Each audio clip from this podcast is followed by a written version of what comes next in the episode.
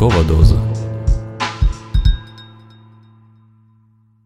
Якщо ви втомилися слухати новини, то пора слухати книжки.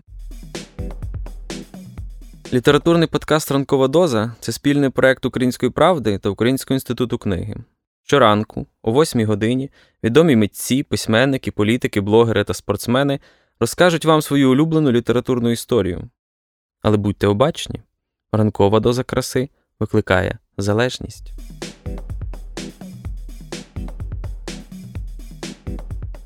Вітаю всіх, це Лариса Денисенко, письменниця і правозахисниця, а зараз я буду читацькою радницею. А насправді книга, яку я хочу вам порадити прочитати, написана моєю колежанкою, продюсеркою «Радіокультура» Іриною Славінською. Вона називається «Мої запасні життя». Її варто читати тим, хто не мав нагоди відверто і довго говорити з родичами про родинне життя. Як воно було в 30-ті роки в Україні, чим можна було ділитися сміливо, а про що переважна більшість родини мовчала. Яким був, наприклад, Старий Київ або будь-яке місто чи містечко чи село, де мешкали ваші рідні? Що там було символічним? Що вже було абсолютно забутим на той час, коли ви спілкувалися востаннє з бабусею чи дідусем? Це можливість прожити запасні життя. Ірина Славінська. Мої запасні життя.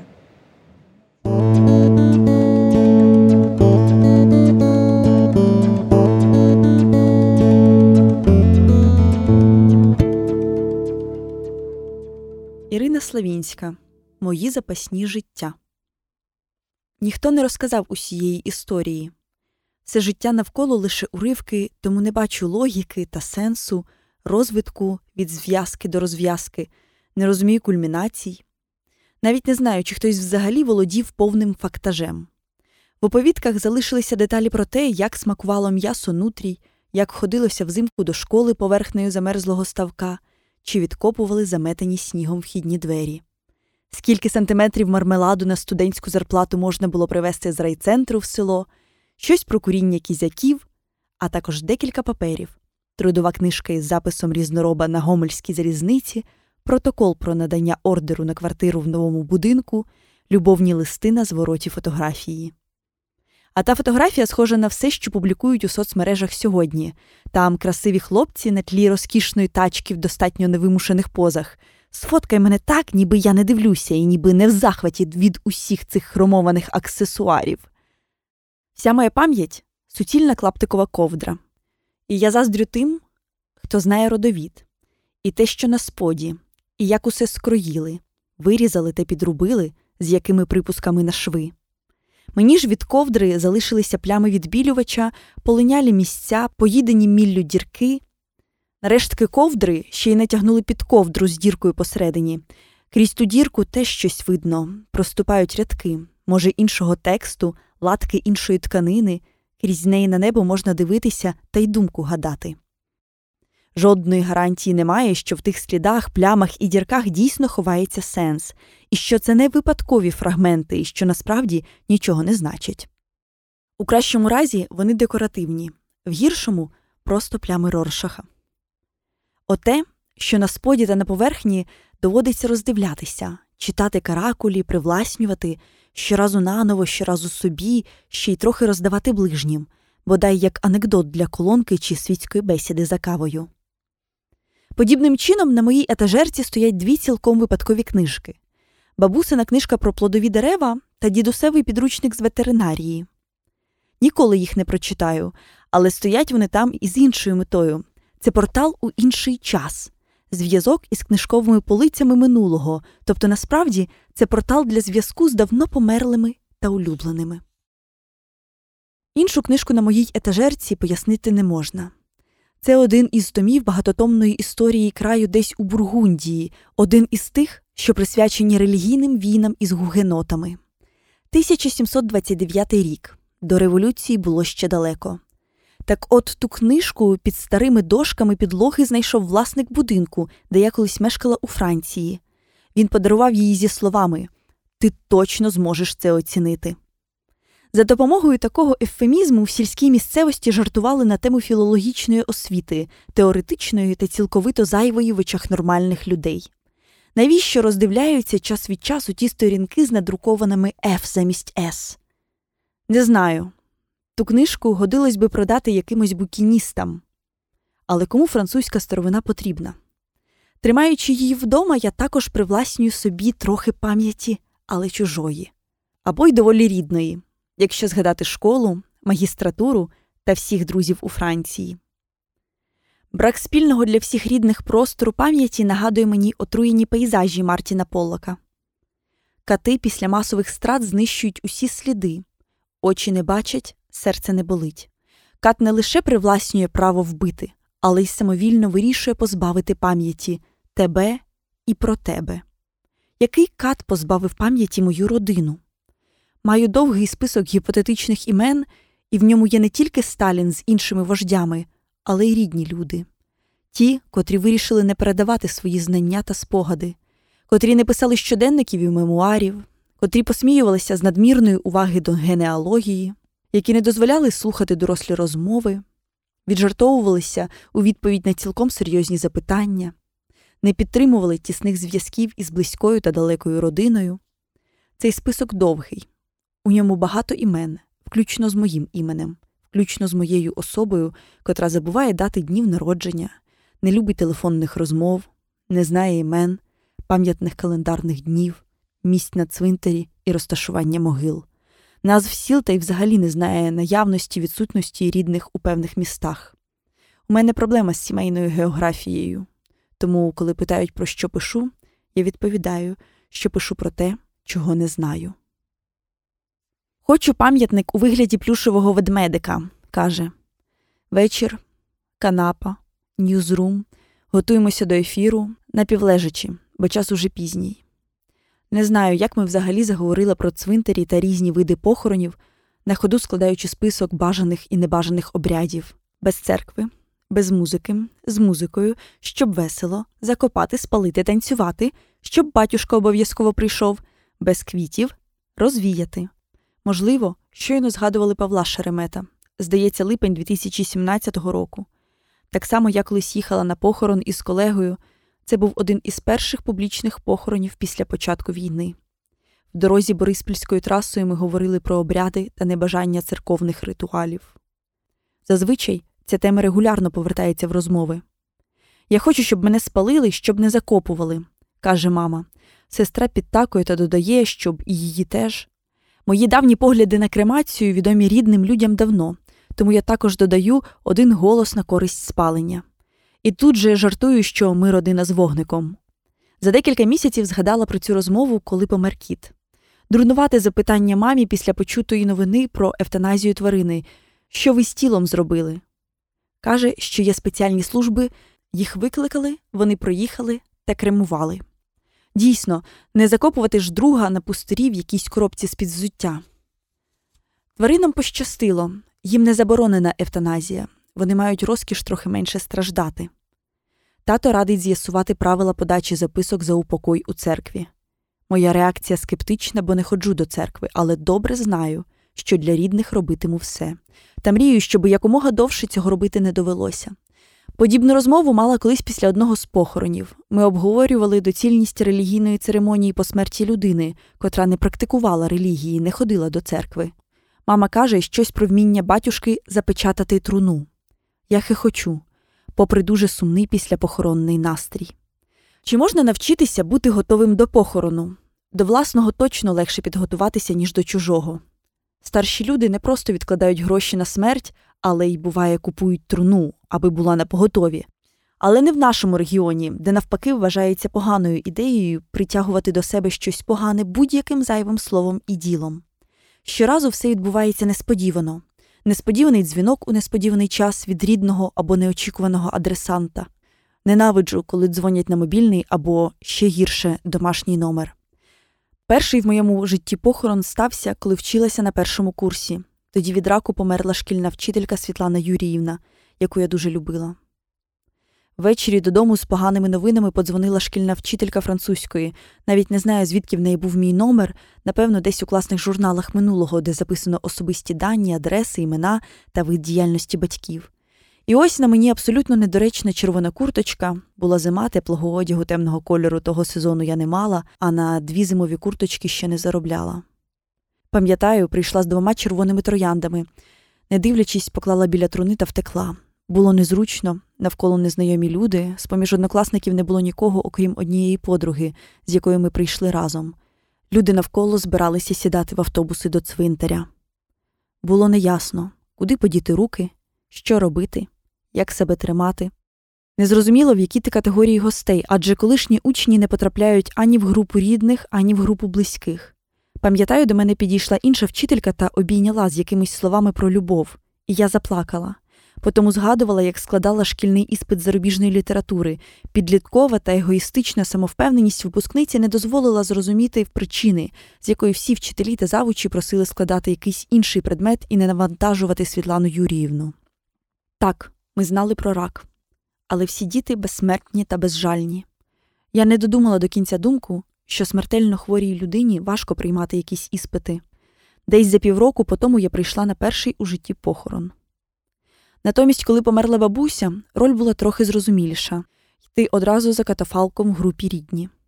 За нею з квітами та вінками в руках ідуть представники групи близькі, розбиті на підгрупи сусіди, колеги тощо.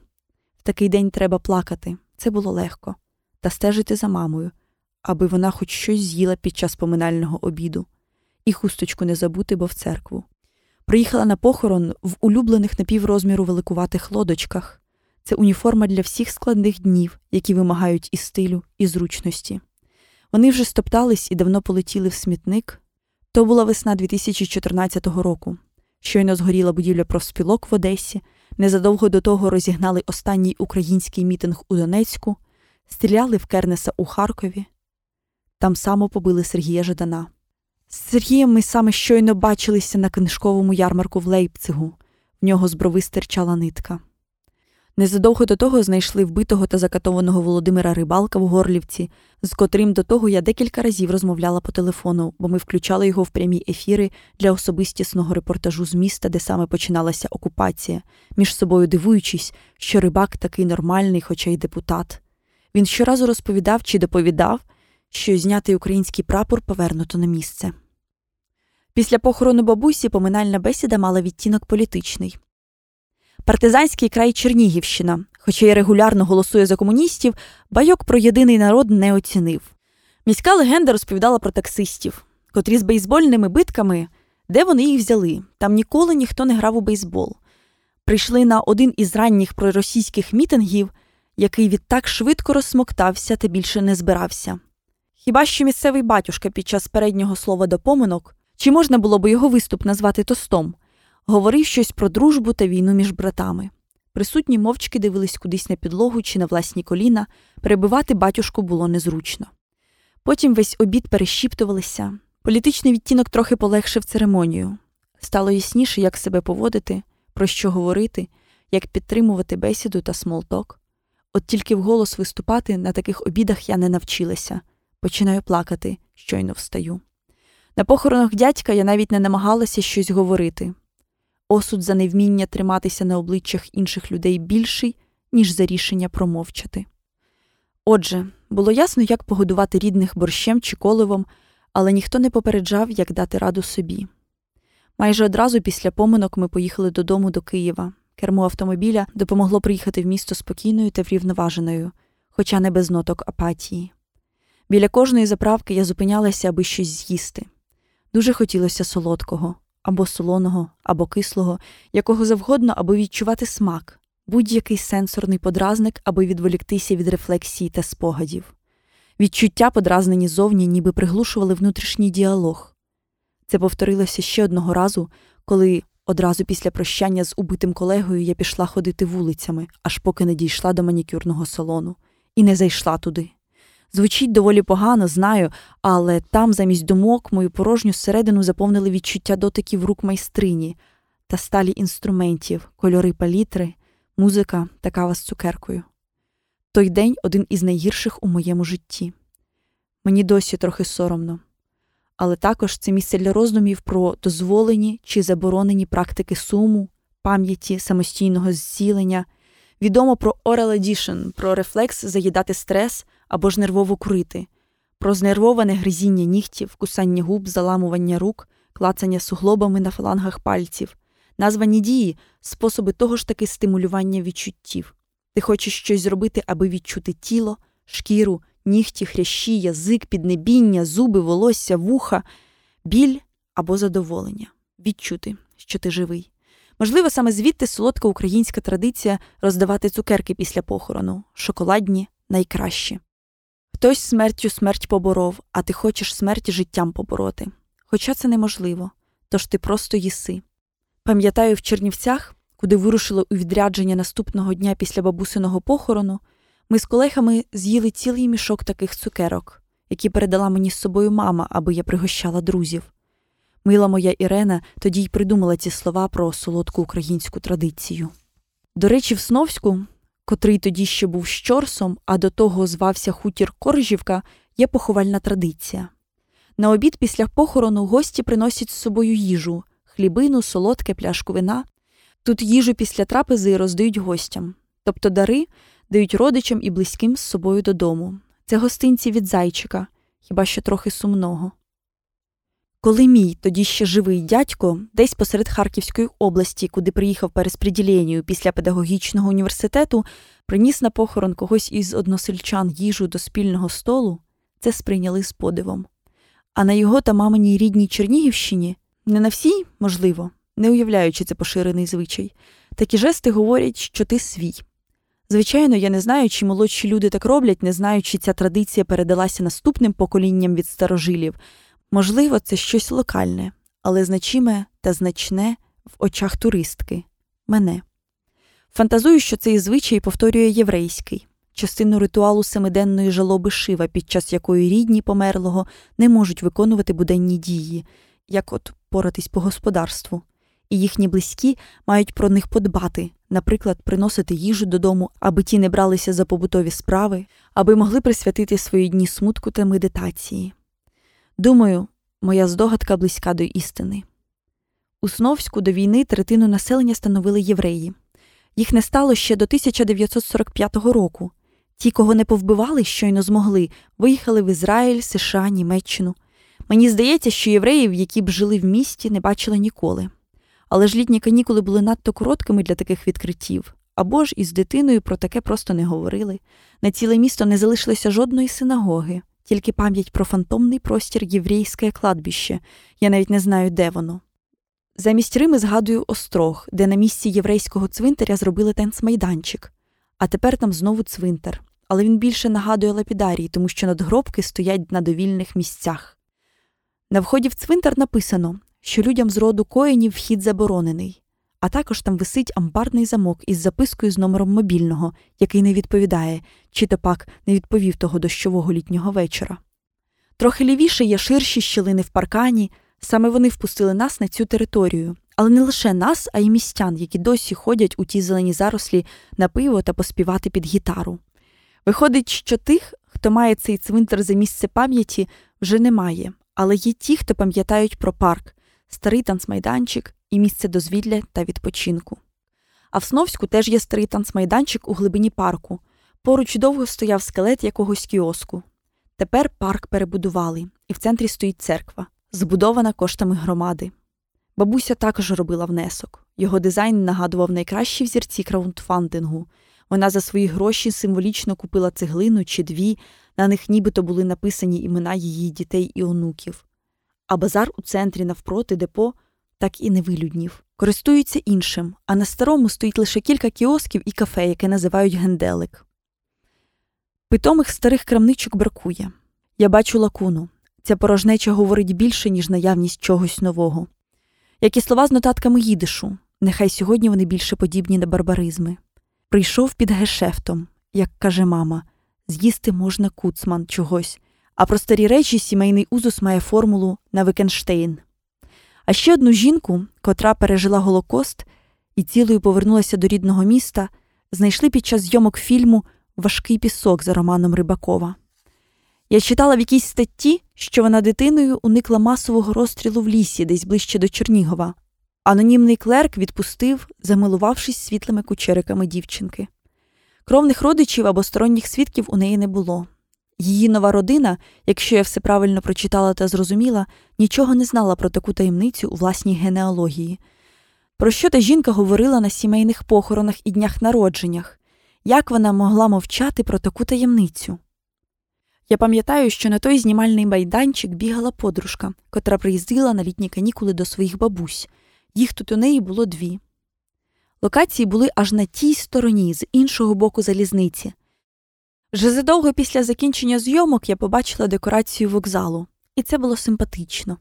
Рука декораторів вміє прикрашати реальність і надавати виразності буденним об'єктам. Той будинок прикрашений красивими ажурними віконницями та лиштвом. Іноді так і з пам'яттю стається.